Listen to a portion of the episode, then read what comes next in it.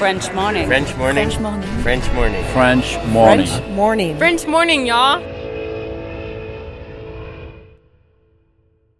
Cet épisode a reçu le soutien d'Agora Expat. Vivre aux États-Unis nécessite une assurance santé adaptée.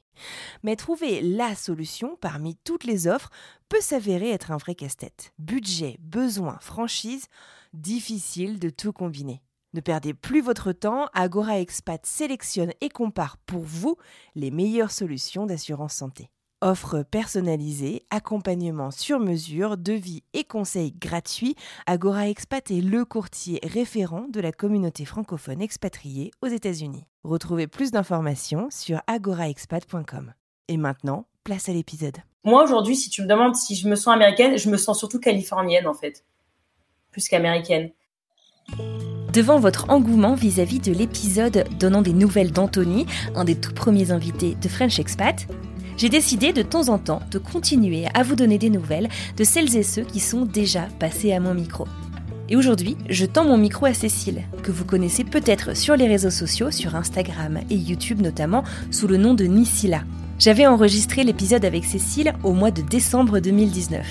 Autant vous dire que ça fait longtemps. Il s'en est passé des choses. Une pandémie, oui, je vous apprends rien. Mais Cécile s'est aussi complètement réinventée. Si la création de contenu reste son dada, sa passion, elle s'est découverte une, voire deux nouvelles passions. La poterie et les podcasts. Elle est aussi devenue américaine et elle nous raconte aujourd'hui son attachement à son pays d'adoption. Ah oui, moi c'est Anne Fleur, vous écoutez French Expat, un podcast de French Morning. Coucou Cécile, re-bienvenue dans French Expat. Ça fait presque trois ans qu'on s'est euh, quitté euh, au moment où on enregistre cet épisode. Euh, depuis, il s'est passé plein de choses. Une pandémie, t'as lancé de nouvelles activités, tu es devenue américaine et je me suis dit que c'était l'occasion de prendre de tes nouvelles. Comment vas-tu? Ah bah écoute, coucou Anne Fleur, et bah écoute, ça va très bien. J'ai un petit peu du mal à réaliser que ça fait trois ans qu'on a fait le premier épisode parce que j'ai juste l'impression que c'était hier. Et, euh, et oui, du coup, dit comme ça, c'est vrai que ça paraît, euh, ça paraît chargé, mais bon, en même temps, trois ans, il y a le temps de se passer plein de choses. Donc bah écoute, je suis trop contente d'être là parce que j'écoute euh, toujours le podcast, tous les épisodes. Donc euh, bah écoute, voilà. Merci beaucoup. Euh, Est-ce que tu veux euh, me raconter d'abord comment euh, comment ça va, comment s'est passé euh, finalement euh, euh, deux années qui ont peut-être été un petit peu euh, un petit peu compliquées bah, pour tout le monde hein, dans le dans le monde entier euh, par rapport euh, à la pandémie? Euh, comment ça s'est passé pour toi? Il y a eu beaucoup d'écoles à la maison, il me semble. Ça a été très très très long. Ouais, alors nous en fait, euh, Lana, enfin ma- ma fille qui a bon 10 ans aujourd'hui, mais qui avait du coup 7 ans à l'époque, a passé un an ferme euh, d'école à la maison.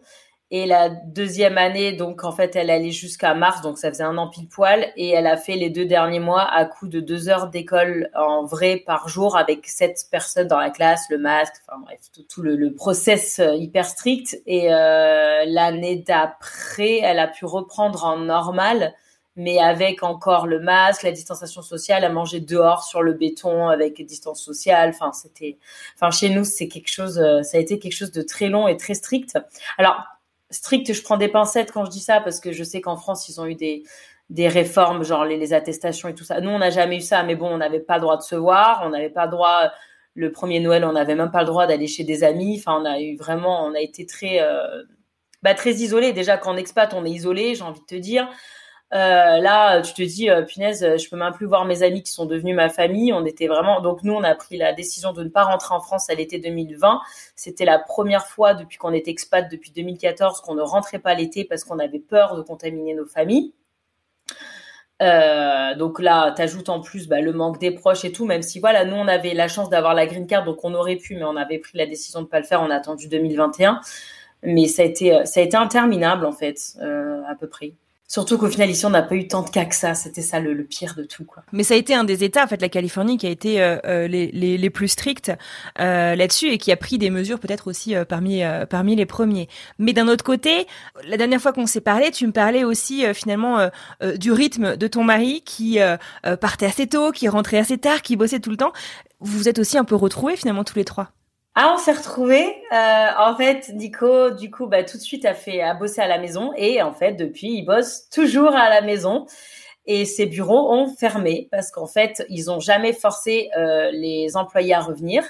Et du coup, les employés, bah, ils sont comme mon mari, c'est-à-dire qu'ils aiment bien euh, travailler à la maison.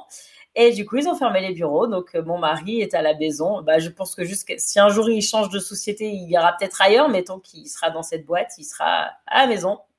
Ah donc euh, oui, on s'est, on s'est, on se voit. Bah, après, c'est assez curieux parce qu'en fait, c'est euh, c'est une relation bizarre parce qu'en fait il est là mais il est pas là. Donc moi des fois il est là genre tu sais j'ai un truc à lui dire j'ai une news j'ai un truc sauf que là tu rentres dans le bureau il est en call et tu sais avec sa petite main comme ça il, il balance sa main sur le côté en mode euh, dégage s'il te plaît t'es mignonne mais là là je suis en call c'est super important il y a des millions en jeu. Et moi je suis là tu sais je veux te raconter ma petite histoire tu vois et en fait bah, en fait il est là mais il est pas là. Donc des fois on se croise quand il prend ses cafés tu sais ça fait vraiment collègue de boulot. Le midi on essaye de se caler pour manger ensemble c'est vraiment, ouais, c'est devenu mon collègue en fait. C'est marrant, tu vois. Hier, on s'est fait une pause déj avec le chien avec qui j'ai acheté un déguisement. On était mort de rire pour les retourner après, chacun dans nos bureaux. Enfin, c'est c'est assez marrant. Mais oui, du coup, on se voit, on se voit plus. Après, moi, je trouve ça assez, euh, c'est assez vicieux parce qu'au final, euh, ils bossent plus en termes d'horaire parce que bah le bureau il est à la maison donc c'est vrai que là tu vois ce matin j'ai ouvert les yeux il était 6 heures il était déjà plus dans le lit il était déjà dans son bureau et le soir, au final, avant, il finissait à 18h. À partir de 18h, j'ai envoyé un message en mode, euh, parce qu'il regardait pas l'heure. Donc, je disais, ouh, faut rentrer. Sauf que là, il est là. Donc, tu dis, ben, c'est bon, t'as fini. Et en fait, il pousse, il pousse parce qu'en fait, il a juste une porte à fermer. Et c'est très, enfin, je trouve que la coupure est beaucoup plus difficile qu'en physique. Et c'est vrai qu'il bosse plus. Donc, on se voit, on se croise plus, mais d'un autre côté, on, on, on se voit pas forcément plus, en fait. Et alors, par contre, euh, tu t'es découverte une nouvelle passion, même peut-être au moins deux. Euh, je pense à un podcast que tu as lancé euh, sur lequel euh, tu as communiqué, euh, tu as sorti quoi, une dizaine d'épisodes peut-être Il y a quoi de ça à peu près un an, non C'était fin 2021 Ouais, il y a un an, ouais, j'ai créé euh, Cesse raconte sa life et en fait, ça fait des mois que j'ai pas fait d'épisode parce que malheureusement, c'est le projet qui passe un peu après les autres et sur lequel j'ai beaucoup de mal à me poser. En fait, c'était un peu un, format parce que il y a des, bah déjà c'est la, rapidité du format quand même qui est plus facile pour moi qui fait des vidéos. Et il y a des choses que tu peux montrer que tu peux forcément pas montrer avec des images euh, pour des raisons de confidentialité ou de choses comme ça. Et euh, c'est vrai que je me suis bien éclatée euh, bah, il y a un an, ouais, c'est ça, c'était il y a un an. Et, là, c'est vrai que il faudrait que je m'y remette, mais comme j'ai la poterie qui repassée dessus, c'est compliqué de faire euh, et YouTube et la poterie et Instagram et l'enfant. Venons-y, venons-y, venons-y. Donc euh, euh tu as lancé, enfin tu t'es, comment est-ce que tu t'es découvert cette passion pour la poterie? Il me semble que c'était quoi? C'était euh, une activité que tu as fait avec une amie à la base pour le fun? Alors en fait, euh, c'était alors ça a commencé en 2016 où en fait avec donc Virginie ma, ma meilleure pote d'ici, on a je sais même plus d'où c'était sorti. Je crois qu'un jour on s'est dit ah tiens je ferais bien de la poterie ah tiens moi aussi. Et on avait pris une deuxième une dizaine de cours en, en 2016 et ça nous avait bien plu. Mais après en fait on avait fait un espèce de passe découverte et puis après pour faire des vrais cours c'était extrêmement cher. Donc du coup on avait on avait laissé tomber et puis là bon il y a eu la pandémie et tout et c'est vrai qu'à la, à la sortie de la pandémie on, on a eu envie de voilà de, de, de faire de plus en plus d'activités bah, qui nous ont bien manqué euh, pendant pendant le confinement et tout ça. Et en fait, on a trouvé un club de poterie euh, dans le coin et on s'est dit bah tiens viens on y, on y retourne parce que c'était quand même sympa. Puis l'autre était super loin, là c'était un peu plus près entre nous deux. Enfin bref. Et euh, du coup on s'est dit bah tiens on va on va tester. Et en fait notre prof était vraiment super sympa.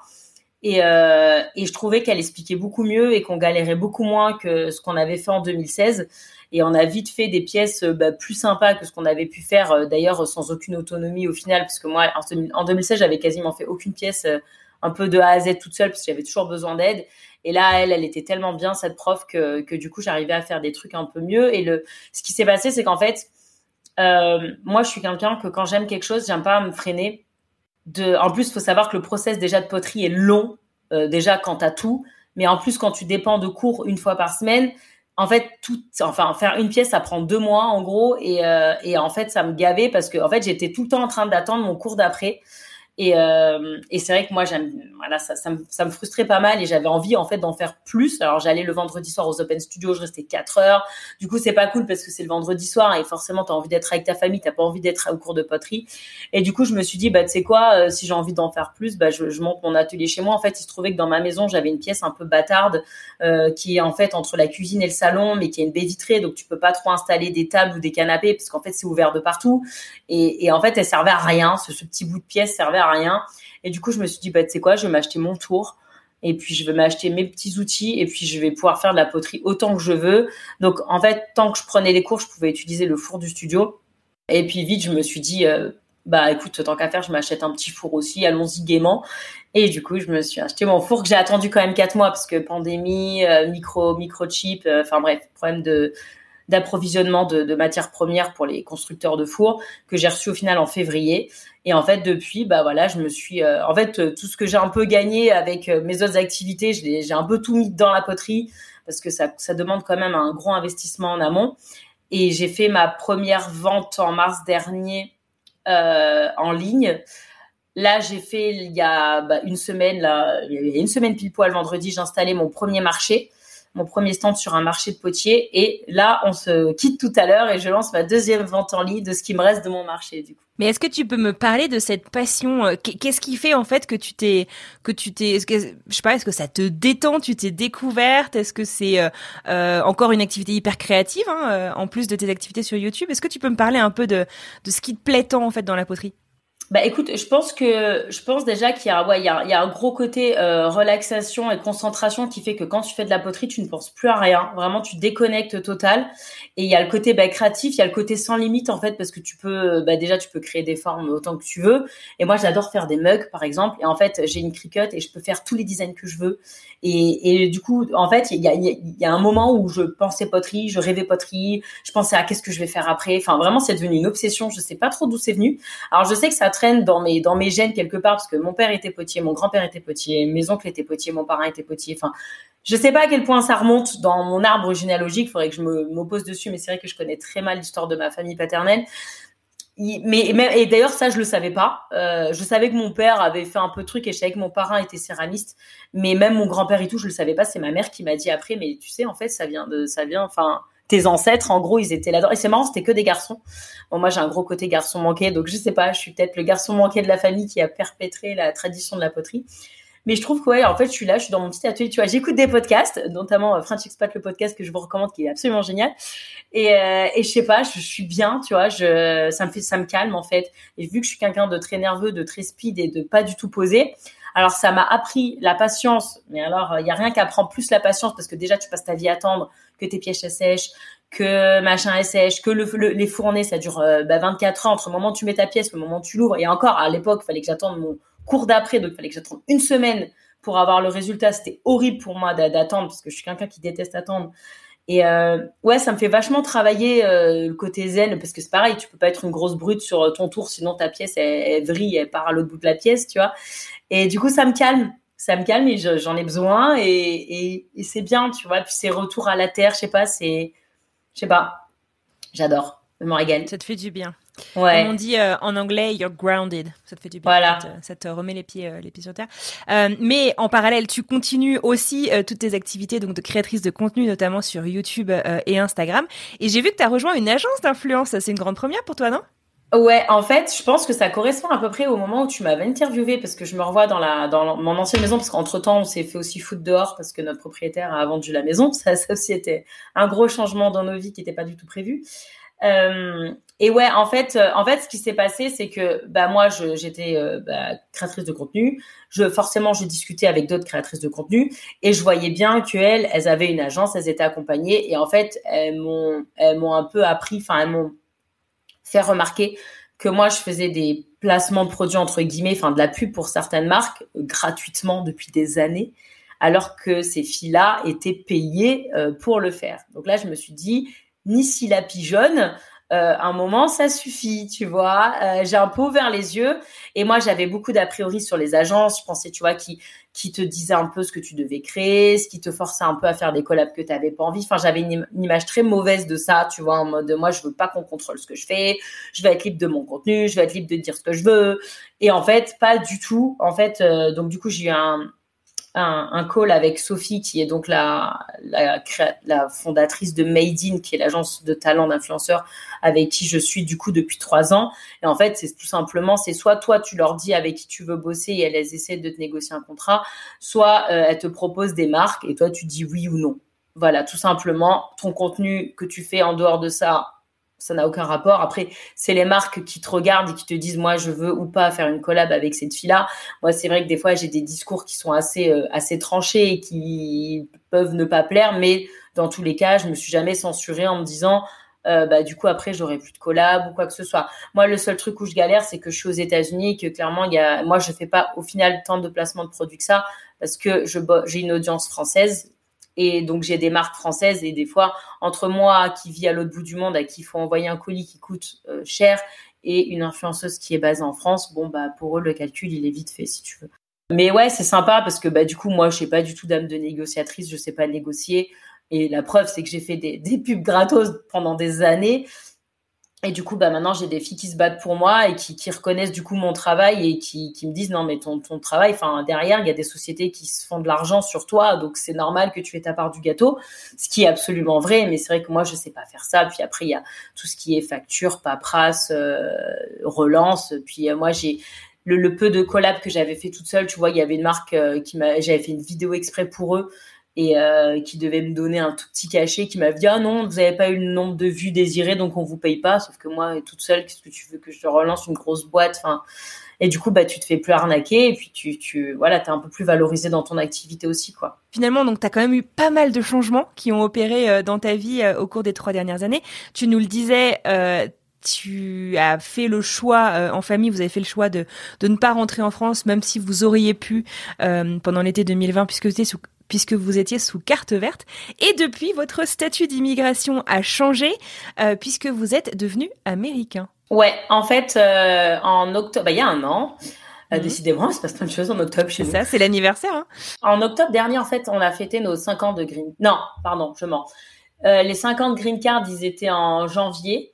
Et du coup, tu peux, à partir de euh, 5 ans moins 3 mois de green card, tu peux commencer le process de demande de naturalisation américaine. Donc nous, dès qu'on a, dès qu'on a été dans ce temps-là, donc octobre dernier, on a lancé le process.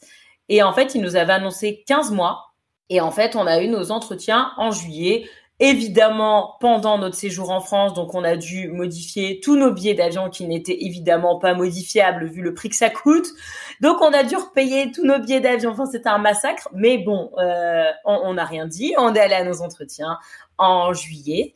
Et je crois que c'était le 13 août dernier, on a eu notre cérémonie, bon, qui était une grosse blague parce que, comme je t'ai dit, chez moi, le Covid, c'est quelque chose. Et du coup, c'était sur un parking Bref, c'était euh, malheureusement c'était assez décevant parce que c'était vraiment pas à la hauteur des cérémonies qu'il y avait avant Covid auxquelles j'avais eu la chance de d'assister pour une amie et qui était absolument grandiose.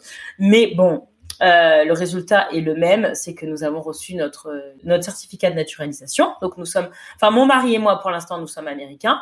On va euh, entamer les papiers pour ma fille, mais d'abord je sais qu'il faut qu'on fasse son trust parce qu'à partir du moment où elle est américaine, s'il nous arrive quelque chose, c'est un peu plus compliqué pour la famille de la récupérer, nanana. Donc il faut d'abord qu'on s'occupe de poser son, testament, pardon, euh, en français, euh, pour que voilà, s'il nous arrive quelque chose, la famille en France puisse la récupérer pour que ce soit plus facile pour eux. Et puis après, on lancera le.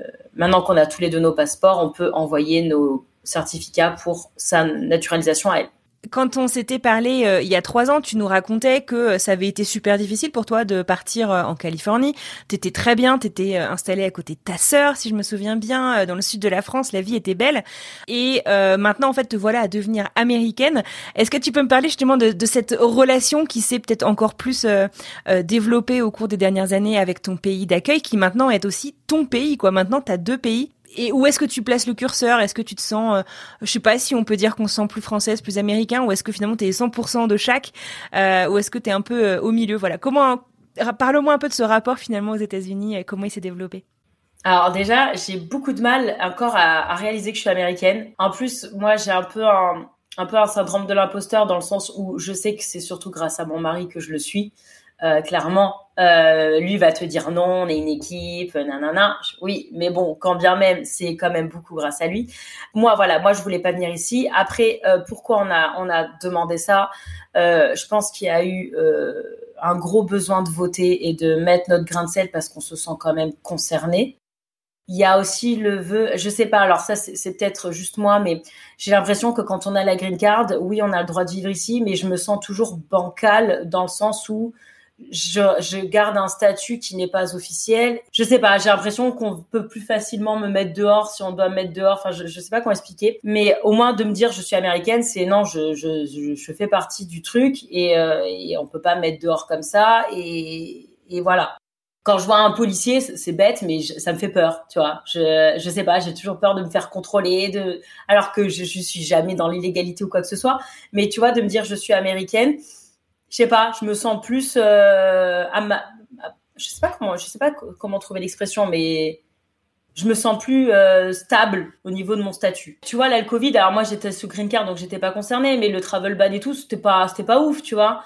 Et encore une fois, j'étais pas concernée, j'avais cette chance-là, même si, tu vois, dans les raisons pour lesquelles nous ne sommes pas rentrés, c'est qu'on était encore sous Trump et que clairement, moi, je suis pas rentrée pour pour des questions de, de virus, mais aussi parce que mon mari te dira pas ça. Mon mari te dira, moi, avec Trump, on avait trop peur, même si nous étions sous green card, qu'ils nous disent, euh, bah, les green cards, ils peuvent plus rentrer. Tu vois ce que je veux dire? Donc voilà, je pense que ça nous a fait un peu, un peu, un peu peur ce truc-là. Donc euh, là au moins on est américain, c'est bon. Et puis bon, il y a eu un gros besoin de, le faire pour notre fille qui elle est complètement américaine dans chaque cellule de son corps. Euh, elle, pense, elle pense. Elle, pense déjà, elle pensait qu'elle était américaine euh, il y, a, pas si longtemps. Mais euh, bon bref, du coup pour elle aussi, pour que ce soit plus facile, là, elle est petite, elle aura pas besoin de faire les interviews, elle aura pas besoin, voilà. Et puis bon, la green card, je crois que c'est quand elle a 21 ans. si elle dépend encore de nous, bon bah ils vont gentiment lui demander de partir, tu vois. Donc il y avait ce besoin-là. Aujourd'hui, ce que je me sens plus française ou américaine, ah, j'ai beaucoup de mal à.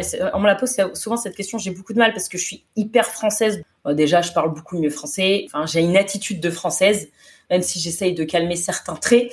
Ce qui est marrant, c'est que tu vois, je suis rentrée cet été et euh, à un moment, je me baladais dans Cannes et il y avait beaucoup de monde. Déjà, ça m'a fait du bien de voir beaucoup de monde parce qu'ici, c'est vrai que dans les rues, il n'y a pas forcément beaucoup de monde, à part si tu vas dans les grandes villes. Et là, il y a deux, jeunes adultes qui passent et à côté de moi, il y en a une qui dit Ah ouais, non, mais c'est trop stylé. Et là, et là, dans ma tête, et c'est marrant, je me suis mise à sourire, je me suis dit c'est trop mon peuple, c'est trop moi, c'est trop comment je parle, j'ai trop l'impression de me voir, tu vois. Alors c'est vrai qu'ici, en plus, moi, encore une fois, je vis dans une zone où on est beaucoup d'étrangers. Et en plus, on a déménagé dans un quartier où, si tu veux, il y a déjà très peu de blancs. Alors ici, ils parlent beaucoup de blancs. Enfin, parle beaucoup des couleurs, donc faut pas que ça choque les gens qui nous écoutent. Mais voilà, on parle beaucoup de ici dès que tu remplis un papier, tu dois dire si t'es blanc, si t'es asiatique, si t'es euh, voilà. Et moi, je suis un peu la seule blanche. Ma fille est quasiment la seule blonde de son école, donc on est arrivé dans un quartier qui est très asiatique. Et c'est vrai que j'ai du mal un peu.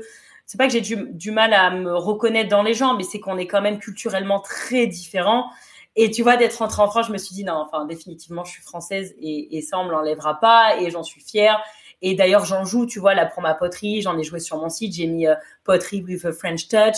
Tu vois, j'en joue parce que de toute façon, c'est qui je suis. Et, même si je voudrais faire semblant de ne pas l'être, je ne pourrais pas. J'ai un accent de la mort, j'ai une attitude qui fait que tu vois tout de suite que je suis française. Je dis oulala, euh, toutes les phrases, même quand je parle en anglais.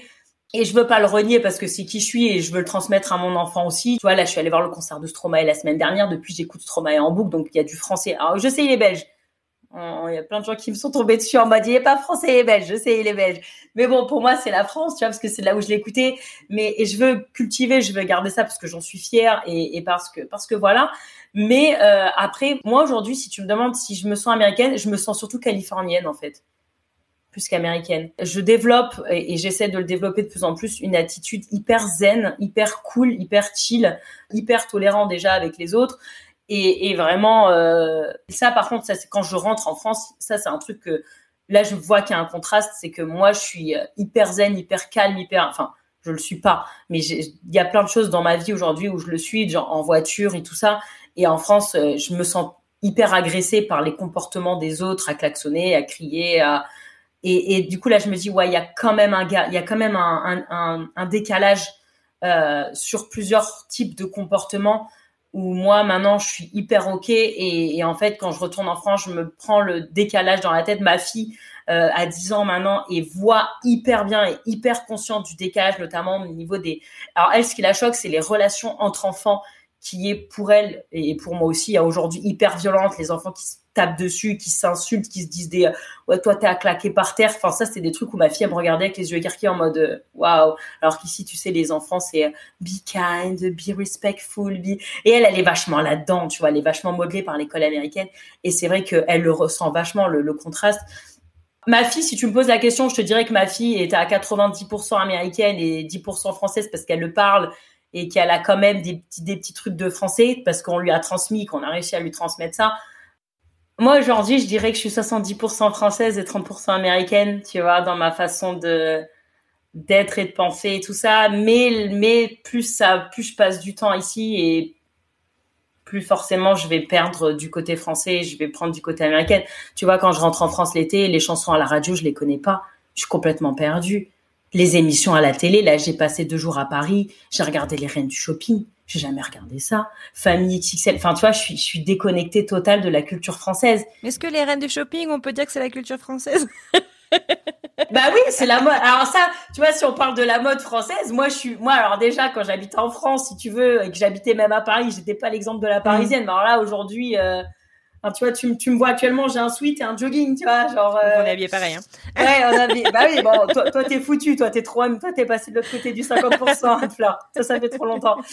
Mais euh... ah, je sais même pas si je suis à 70 en fait. Je sais pas. Mm. Mm. Vrai que je demande aux gens ce qu'ils en pensent, tu vois. Me demande à ton mari, ouais. Ouais, j'ai demandé à mon mari. Après, je suis beaucoup plus française que lui parce que moi, moi, je parle qu'en français toute la journée. Je parle. Oui, tu bosses pas dans un contexte américain non plus. Non, je, je parle. Je, mon audience est française. Je parle avec des Français toute la journée, du matin au soir. Par contre, tu vois, là, je suis dans le pitié de l'école. Je suis devenue la présidente du Booster Club du cheer toi, j'essaie de m'intégrer un peu plus, même si je me, je m'automets des barrières, notamment par rapport à mon niveau d'anglais.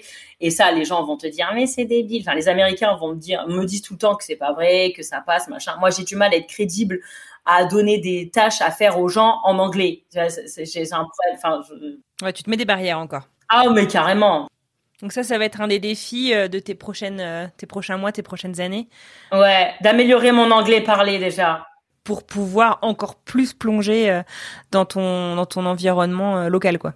Exactement. Parce que j'ai pas envie de couper mon lien avec la France, avec mes abonnés et tout ça, parce que je l'aime et parce que, je, parce que je me sens bien là-dedans.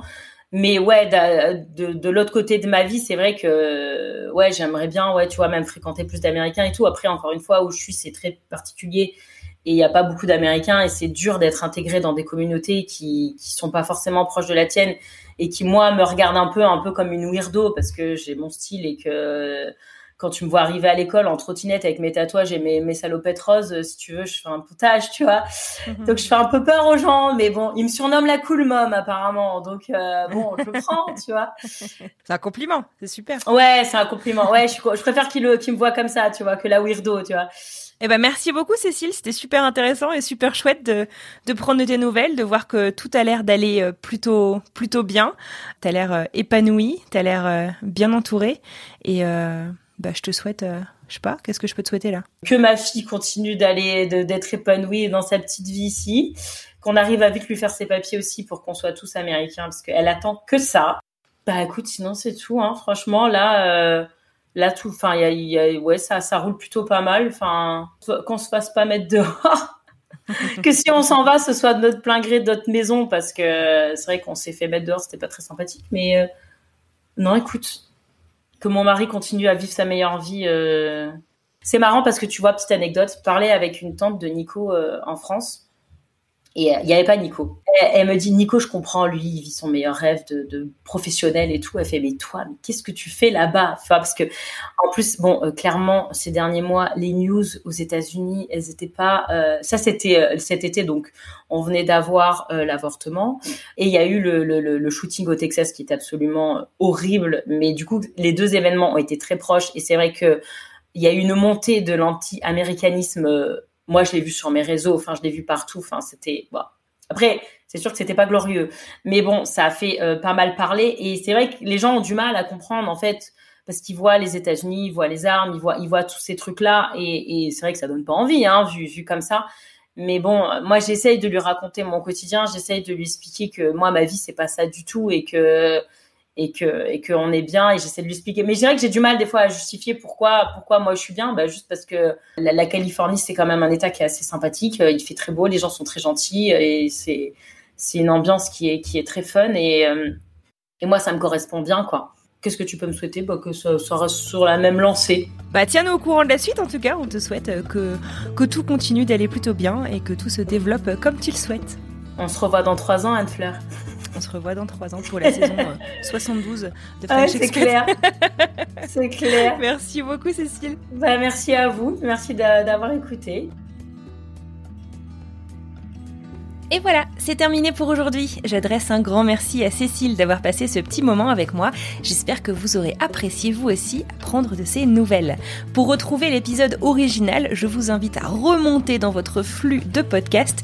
Il s'agit d'un épisode sorti en janvier 2020. Je vous remets également le lien dans les notes de la description de cet épisode. Vous l'avez compris, cet épisode est un bonus. Je vous donne donc rendez-vous mardi prochain pour reprendre la programmation habituelle de French Expat et découvrir une nouvelle histoire. À bientôt!